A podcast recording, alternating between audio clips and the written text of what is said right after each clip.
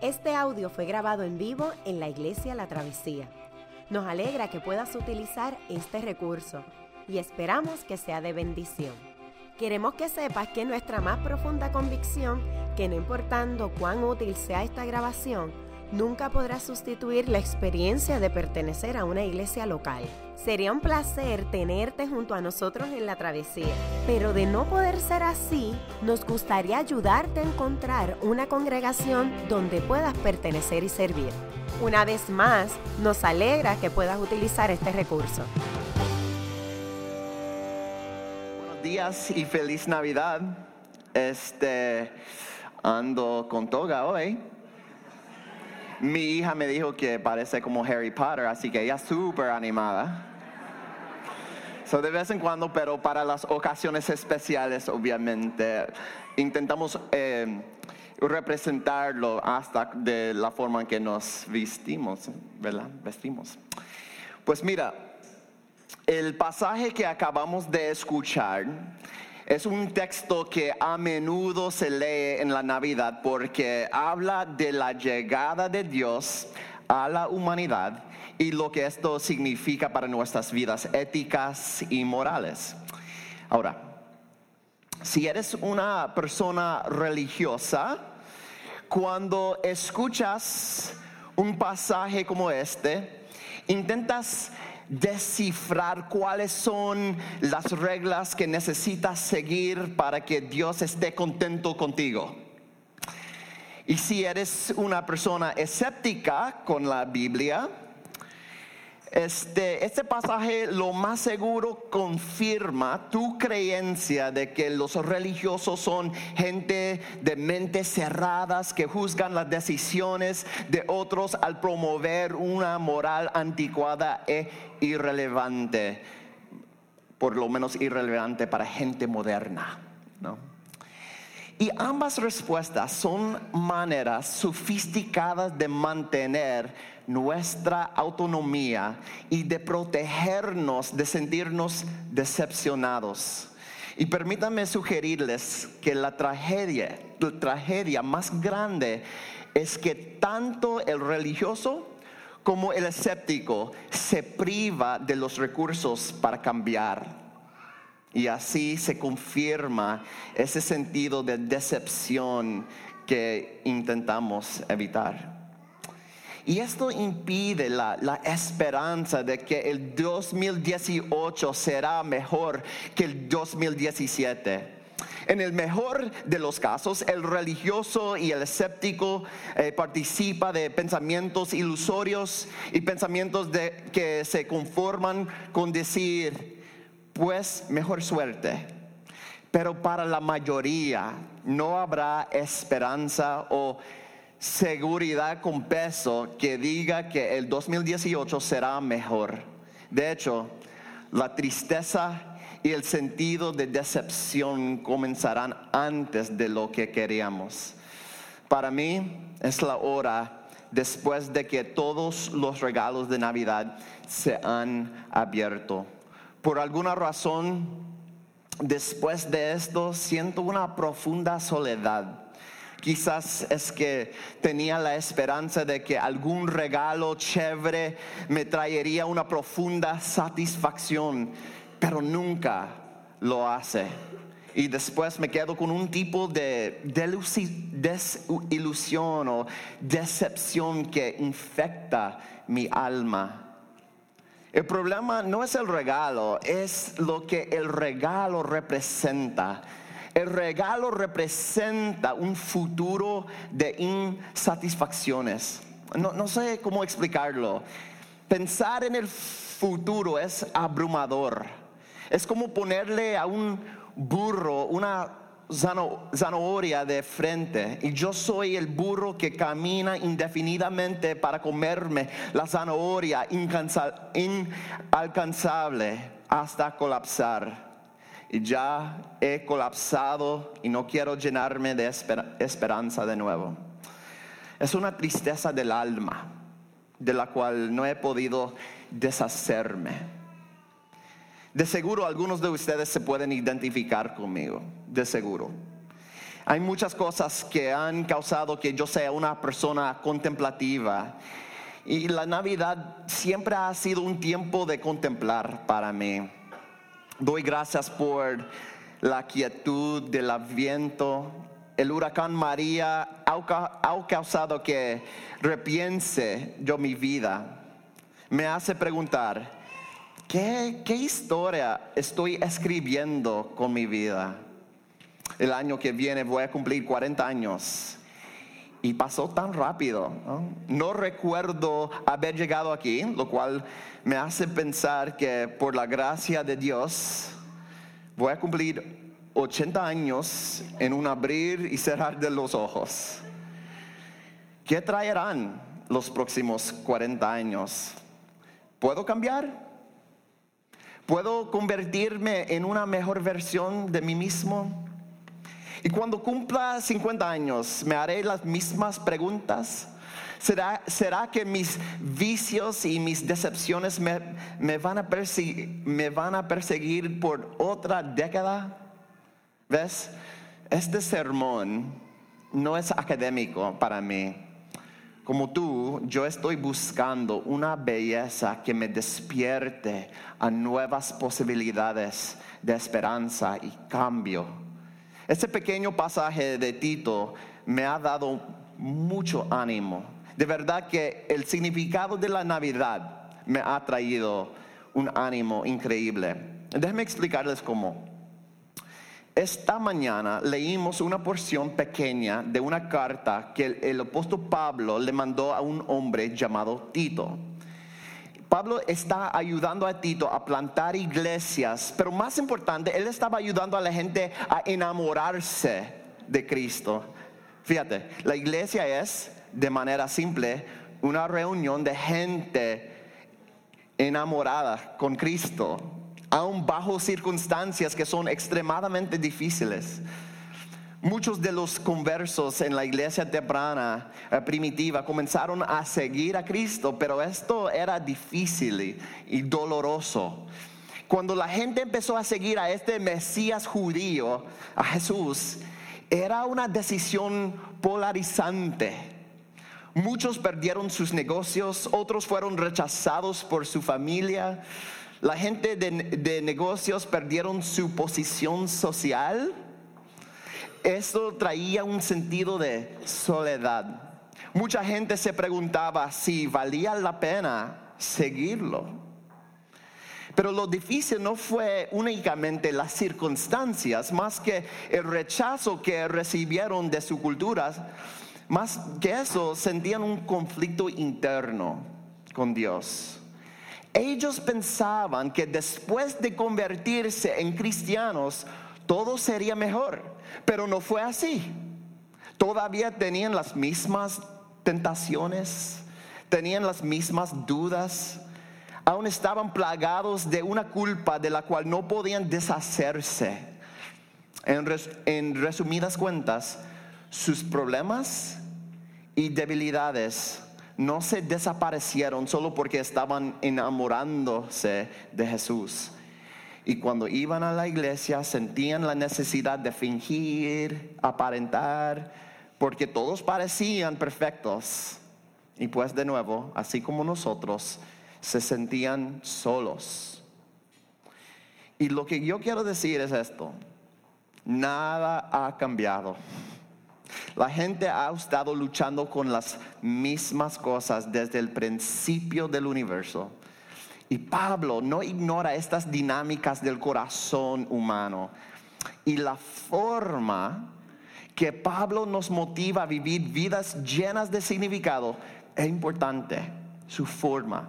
Pablo lo hace, lo hace o sea, le da motivación al apelar a una historia. Y este sermón tiene solo dos puntos, entonces quiero examinar hoy con ustedes uno, el poder de una historia y dos, el poder de esta historia. Comencemos. La historia que me refiero, el Evangelio, esta historia, e, esto es la historia de Navidad, pero es una versión abreviada en el texto de Tito. En el versículo 11, Pablo presenta una versión abreviada de la historia de la Navidad. Lean conmigo el verso 11. Eh, Dice, este es el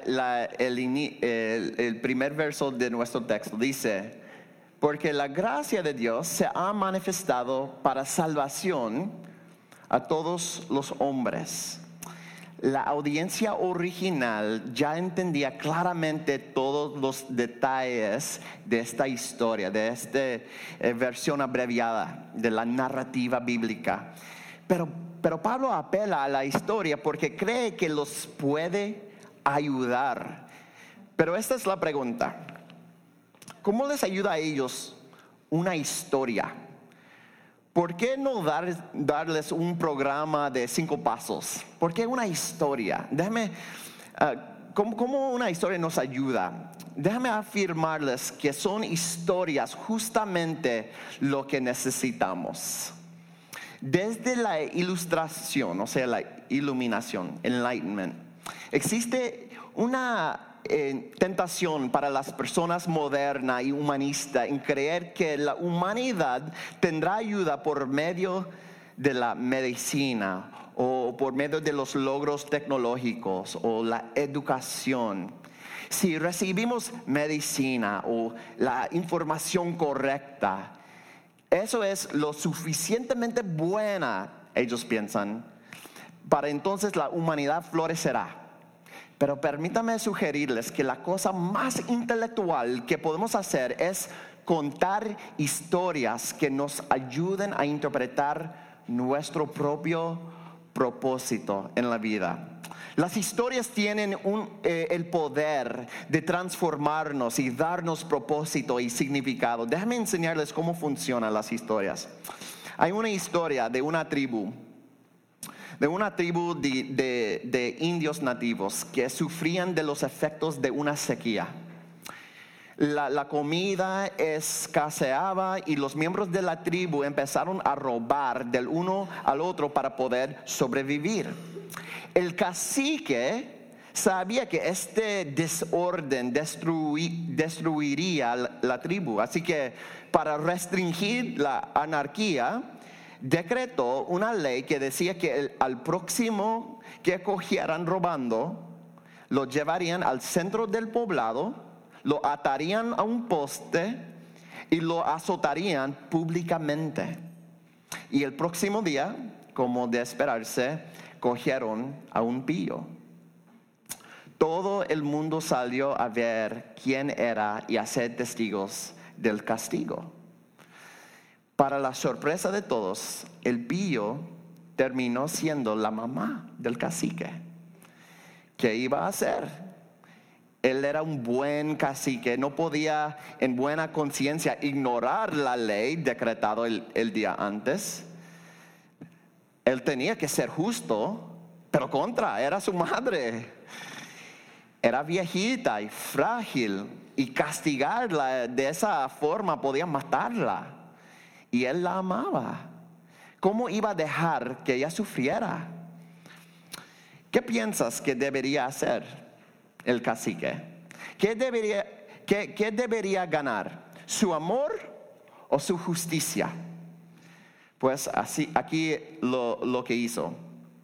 El cacique ordenó que ataran las muñecas de ella al poste para que pudiese comenzar el azote llamó que pasara al frente con látigo en mano al que iba a ejecutar el, ah, el castigo.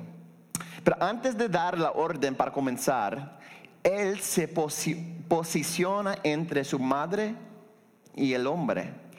Él estira sus hombros anchos sobre la espalda, frágil, la espalda frágil de su madre y el cuerpo de ella completamente cubierto por el de él y da la orden para comenzar. Y mientras las cuerdas del látigo caen sobre él, él absorbe todo el peso del castigo. En el acto, eh, en el acto él fue tanto justo al ejecutar la sentencia y amoroso al sufrirla por ella. Ahora te pregunto, ¿cómo te hace sentir esta historia? ¿Qué crees que la, mamá siente por su hijo? ¿Qué sienten los demás indios nativos por el cacique? ¿Cómo crees que esto cambió la relación de ellos con él? Pues permítanme contarles otra historia, más personal, más personal.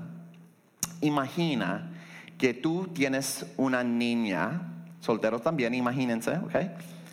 Una niña y ella se puso bien malita y los doctores te dicen que tu niña ha contraído un virus bien raro y peligroso que le ha hecho un daño a su corazón tan severo que solo tiene una semana para vivir a menos que le hagan un trasplante de corazón. Tú buscas por todo el mundo a un donante que sea compatible con tu hija para un trasplante. Y resulta ser, a última hora, aparece solo una persona compatible. Mi hija, mía. Yo amo a mi hija. Yo haría lo que sea por ella. Pero Mía, mi hija, valientemente decide que ella quiere darle su corazón a tu hijo, a tu hija. Y esto significa que ella está dando su propia vida. Los doctores hacen el trasplante y funciona perfectamente. Tu hija vive y la mía muere. Tu hija, tu hija crece y se convierte en una persona maravillosa y hace cosas maravillosas e importantes en el mundo. Fue la decisión de mía y no hay sentido de culpa. Y aquí mi, mi pregunta. Ahora, ¿qué piensas de mí? ¿Cómo te sientes hacia mí? Si te pido que vengas a mi casa a ayudarme a arreglar el techo, ¿vendrías? Si te pido que vengas cada semana a mi casa a disfrutar de una cena en conmemoración de la vida de Mía, ¿vendrías? Si te pido que me ayudas a empezar una fundación llamada Los Amigos de Mía, que ayuda a otros a encontrar trasplantes, ¿me ayudarías? ¿O te desaparecerías para nunca hablar conmigo y simplemente decir por ahí que estás agradecido en tu corazón? ¿Cómo te transformaría esta historia? ¿Ves? Jesús hizo esto por nosotros. Pablo nos está recordando de la historia verdadera de Jesús y como, y como Él tomó nuestra muerte para darnos vida. Pablo cree, y yo también, que esta historia tiene el poder para ayudarnos a cambiar. Tiene el poder para superar nuestra soledad. Tiene el poder para infundirle a nuestras vidas significado y propósito. Pablo cree que la historia del Evangelio tiene el poder para crear cambio de peso en nuestras vidas. Y cuando esto sucede, podemos ir más allá de las respuestas simplistas de los religiosos y los escépticos. La Navidad celebra el hecho de que Dios bajó del cielo y se hizo carne. En la carne nuestro Salvador vivió la vida que nosotros debíamos haber vivido y luego como sustituto murió la muerte que nosotros merecíamos. Él tomó nuestro corazón muerto y nos dio el corazón vivo de Él.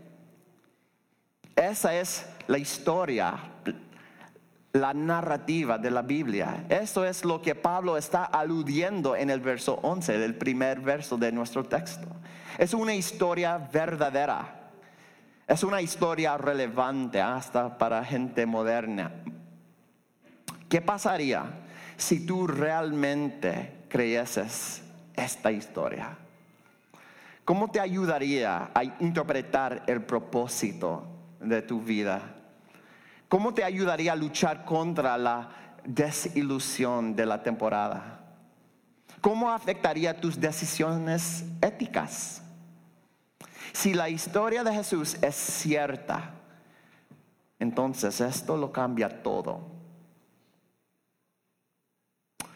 No es difícil entender el poder de una, historia. Todos los seres humanos necesitan narrativas para traer entendimiento y coherencia al universo. Hasta nuestros grandes filósofos nos dicen que somos incapaces de entender que uno más uno es dos sin un esquema, o sea, una narrativa, una historia que organice las matemáticas. Somos criaturas de una historia. Es como Dios nos hizo. Nos creó para tener historias que persuaden y, que nos mueven. Pero vamos a movernos al próximo punto. Que, ¿Qué hace esta historia, la historia del Evangelio por nosotros? Esta historia atiende tres problemas que, que tienen los seres humanos, tres problemas que crean decepción crónica en nosotros. Y voy a enumerar cada problema y luego demostrar cómo este pasaje los atiende. Tenemos aquí el problema de las buenas obras, el problema de la esperanza y el problema de la culpa. Primero, el de las buenas obras. Mira, Generalmente, tanto el creyente como el escéptico entienden que el hacer buenas obras es bueno y hacer malas obras es mala, malo. La disputa suele encontrarse en los actos específicos que cada lado discute. Pero el altruismo es una parte, parte esencial de nuestra humanidad. Tanto el religioso como el y religioso quiere hacer buenas obras. Pero aquellos que son más sensibles viven con la sensación persistente de que aunque deberíamos ser altruistas, nuestros esfuerzos están manchados de motivaciones egoístas. Y cuando hacemos buenas obras con motivaciones malas, ¿siguen siendo buenas? Si un niño ayuda a una anciana a cruzar la calle porque ella le paga 10 dólares, ¿es una buena? Eh, ¿Sigue siendo buena? Si un niño ayuda, ah, o, qué tal si el mismo niño no le importa a la viejita y sencillamente le gusta la sensación que le da cuando hace una buena obra? ¿Eso cuenta? Hay bibliotecas llenas de reflexiones por psicólogos y filósofos sobre, si realmente existe altruismo puro. El consenso es que no existe. Una visión cristiana del pecado nos dice que cada acto que hacemos ha sido corrompido por el egoísmo. Pero no tienes que ser cristiano para tener una visión tan pesimista de las buenas obras. Por ejemplo, en su libro llamado Aurora, el filósofo Friedrich Nietzsche dice que eso que erróneamente llamamos compasión no es desinteresado, sino automotivado en diversas maneras. Como mínimo, tenemos el impulso básico de hacer buenas obras porque nuestras intenciones son mezcladas. Pero hay más. No es solo que nuestras motivaciones están llenas de egoísmo, pero ¿cómo sabemos si hemos hecho suficientes buenas obras? A menudo le pregunto a la gente si creen que son una buena persona. Nunca he conocido a alguien que me diga, soy una mala persona. Si la persona es sofisticada, dice, yo he hecho cosas malas, pero no soy una mala persona. ¿eh? Uno tiene que divorciarse sus acciones para poder hacer que la lógica funcione, ¿no? El problema es que si tenemos un sentido, eh, eh, es, que tenemos un sentido innato de que debemos ser buenas personas, y si lo tenemos, ¿cómo sabemos si lo somos? ¿Cuántas buenas obras tenemos que hacer? ¿Cuál es la escala que mide nuestras buenas obras? ¿Hasta dónde hay que llegar para admitir que no somos buenas personas? O que o has hecho lo suficiente para que Dios te acepte. ¿Tienes el derecho de hablar del cielo? ¿Cómo puedes estar seguro? Esta falta de seguridad es absolutamente aterrante. Y es aquí donde las palabras de Pablo se hacen hermosas. En el verso 12, el próximo verso, Pablo dice, lo que Dios ha realizado por nosotros a través del Evangelio, que nos enseña a renunciar impiedad y deseos mundanos y a vivir sobriamente, piadosamente. En el verso 14, él le llama esto eh, estos comportamientos buenas obras. Así que, ¿cuál es el punto de una buena obra? ¿Son para asegurarnos que Dios está contento con nosotros? ¿Son para asegurarnos el cielo, una entrada? Para nada. Pablo dice que la gracia de Dios se ha manifestado para traer salvación a todos los hombres, ¿no? ¿Qué nos reconcilia a Dios? ¿Nuestras buenas obras? No es la gracia de Dios, es el favor inmerecido y la misericordia de Dios los que, lo que nos salva. ¿Ve? ¿Por qué es esto importante?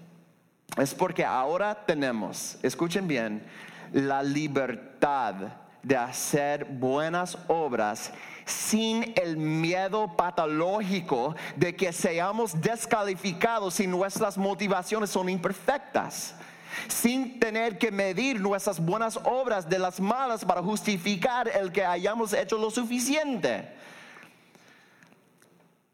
Cuando vivimos vidas sobrias, no estamos tratando de ganar puntos con Dios, más bien estamos expresando amor. Para esto fuimos hechos. Cuando los hombres controlan sus impulsos sexuales, eso es un acto de amor el no hacer de objetos a las mujeres. Cuando las mujeres controlan el chisme, están actuando en amor. Nuestras vidas morales se convierten en algo precioso. Puedes ver cómo eso fundamentalmente se opone al impulso religioso de, hacer que Dios esté contento. Puedes ver cómo el escéptico ha, ha, malentendido el por qué la Biblia es tan insistente con vivir vidas santas. Por fin somos libres del problema de las buenas obras. Pero hay otro problema que Pablo atiende. La historia del Evangelio lidia con nuestro problema con la esperanza. ¿Y cuál exactamente es nuestro problema con la esperanza?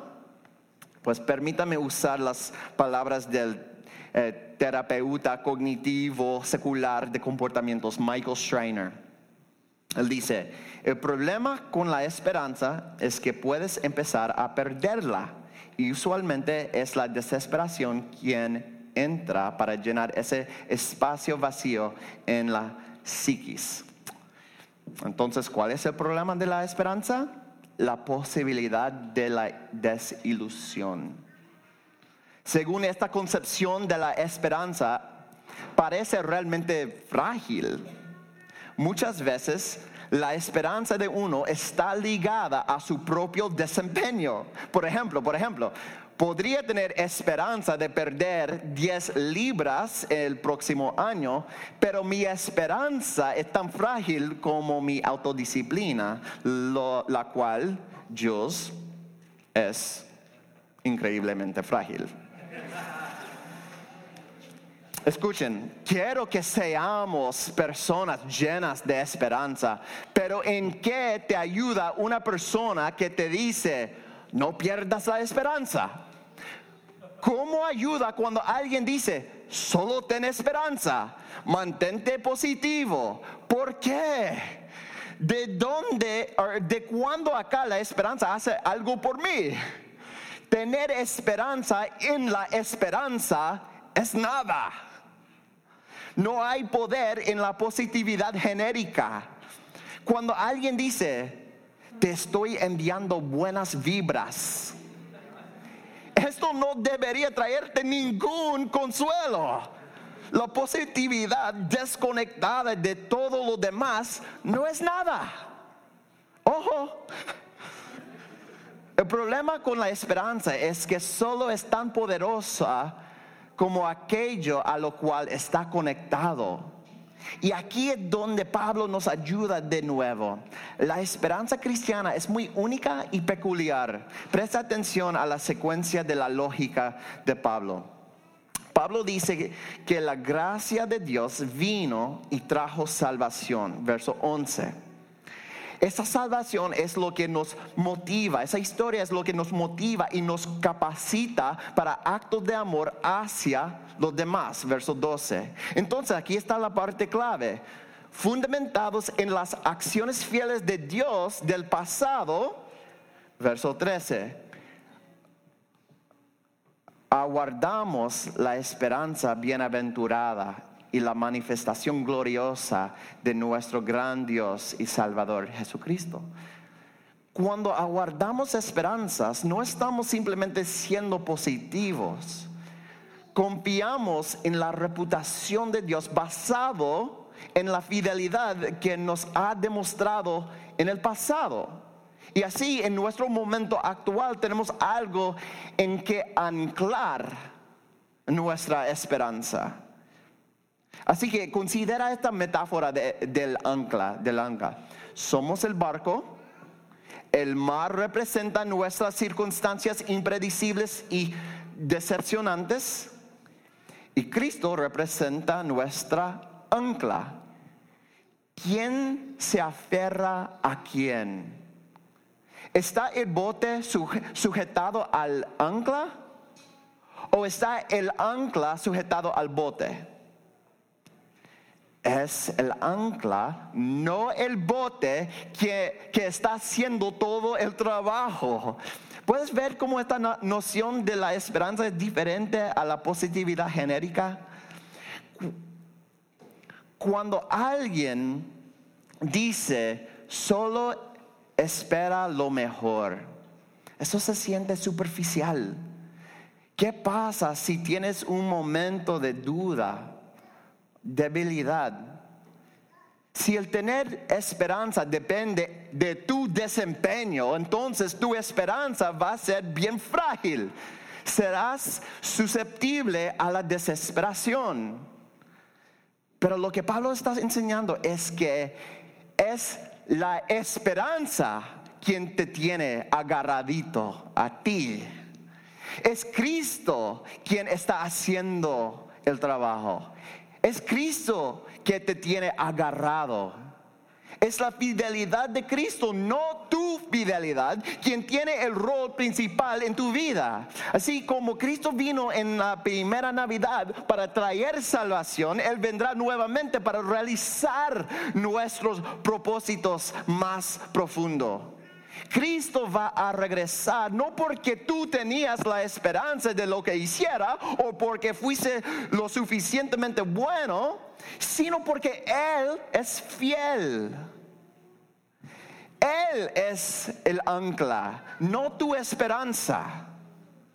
De esta manera nuestra esperanza está ligada a su fidelidad y permanencia, no a nuestra positividad desempeño. La esperanza cristiana es única y peculiar. Ahora, hemos visto el poder de las historias para dar forma a nuestras vidas. Luego miramos el poder de esta historia, el Evangelio. Y según este este texto, esta historia resuelve nuestro problema con las buenas obras y nuestro problema con la esperanza. Permítame usar este punto final como conclusión. Esta historia tiene el poder de resolver nuestro problema con la culpa, con la culpa. El sentido marcado de culpa es un problema universal del ser humano, no solo un problema de las personas religiosas. Todos vivimos con la idea inconsciente de que somos intrínsecamente culpables. Vivimos con la idea de que siempre nos están velando y observando y que así nuestras imperfecciones están a la vista. Y repito, esto no es solo una idea religiosa. Por ejemplo, el filósofo John Paul Sartre, eh, él creó el término la mirada, en inglés the gaze.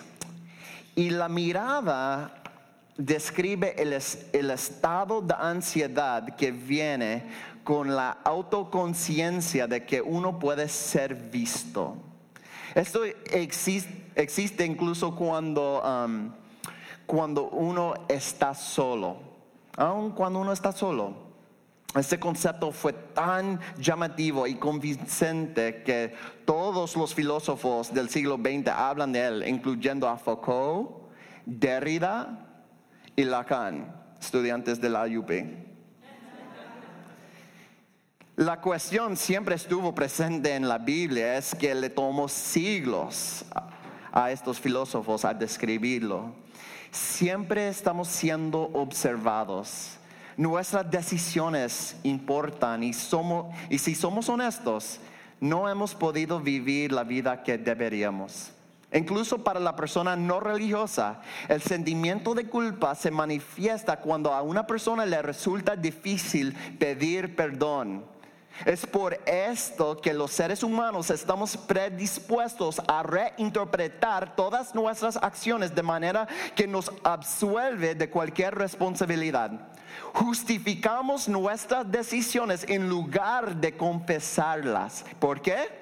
¿Por qué?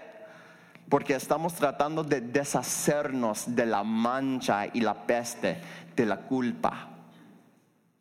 Recientemente leí un artículo que compara el brillante Kurt Cobain de la banda Nirvana y San Agustín. Fíjense. Ambos hombres vivieron vidas muy similares. Ambos vivieron con un sentimiento profundo de rechazo por sus comunidades Ambos vivían una vida profundamente sexual que acribillaba sus conciencias con remordimientos y culpa. Kurt Cobain, queriendo ser parte, perdió su virginidad abusando de una niña con dificultades de aprendizaje y la autorrepulsión y culpa por consecuencia de eso lo llevó a intentar suicidarse. Este hombre brillante no se soportaba a él mismo, no podía vivir consigo mismo. Los comportamientos de San Agustín eran similares al tener relaciones con muchas mujeres casadas. Y mientras que Kurt Cobain y San Agustín terminan siendo famosos y respetados en sus respectivos campos de meditación filosófica, uno en la música y el otro en la escritura, en algún momento uno experimenta una desesperanza trágica que lo lleva a una desesperación y al suicidio, mientras que el otro se topa con una esperanza revolucionaria y con un nuevo comienzo. ¿Cuál es la diferencia? ¿Cuál es la solución de nuestro problema universal de culpa? El apóstol Pablo nos muestra que la respuesta a esa pregunta está en la historia del Evangelio. Por definición, Cristo Jesús, el bebé nacido en un pesebre, es un salvador. ¿De qué nos salvó? ¿Y cómo lo hizo? Él nos salva de la culpa que nos acecha y nos condena ¿Cómo? El texto nos dice, Él se dio a sí mismo por nosotros para redimirnos, rescatarnos. Él se dio a sí mismo por nosotros. Él padeció nuestra condena como nuestro sustituto. ¿Ves eso? Somos perdonados. Nuestra culpa es borrada. Pero es más que eso. Si un niño hambriento se roba un bollo de pan y lo cogen en el acto, el juez puede que lo deje ir y lo suelte, pero el niño sigue hambriento. En otras palabras, está perdonado, pero eso no es, eso no ha resuelto su problema más profundo. Jesús nos ofrece más que perdón. Él nos ofrece amor, identidad, descanso. Pablo dice que Cristo murió por nosotros. ¿Qué? Para purificar para sí un pueblo propio. ¿Viste? Esto quiere, quiere decir que somos perdonados, pero más importante, que pertenecemos. Purificar para sí un pueblo. ¿Cuál Dios habla así? Somos amados, somos deseados esta es una historia fundamentalmente diferente de la que describen tanto las personas religiosas como los escépticos. Esta es la belleza encarnada. Por fin tenemos la esperanza de terminar el día con alivio de la decepción y desilusión crónica, la inquietud y falta de descanso que nos atormenta en esta época del año. En las palabras de San Agustín, nuestros corazones están inquietos, sin descanso, hasta que descansen en ti, nuestro Señor. Amén. Amén. Oremos. Señor, te damos gracias por la profundidad de lo que estamos celebrando durante esta Navidad. Lo que esto significa es mucho más que regalos y fiestas. Que resolviste, Señor, nuestro problema con buenas obras y malas motivaciones, con la superficialidad de nuestra esperanza en el riesgo de decepcionarnos y con la culpa que nos acecha. Señor, te damos gracias. Tú has sido misericordioso con nosotros. Tu amor mucho más profundo de lo que podemos imaginar. Casi no queremos ni siquiera soñar con lo que tú has hecho por nosotros. No, no queremos creerlo. Nos da temor ¿Puede ser verdad? Sí. Por medio de tu Espíritu Santo, Señor, profundiza esa verdad, esa narrativa, esa historia verdadera en nuestro corazón hasta que rebosemos con gozo y amor y lealtad. Gracias, Señor, por tu palabra. Oramos en el nombre de Cristo. Amén. Amén. Qué bueno que pudiste escuchar esta grabación. ¿Qué tal si la compartes con otros? Recuerda que hay muchos más recursos en nuestra página latravesía.org, donde también puedes realizar un donativo. Dios te bendiga.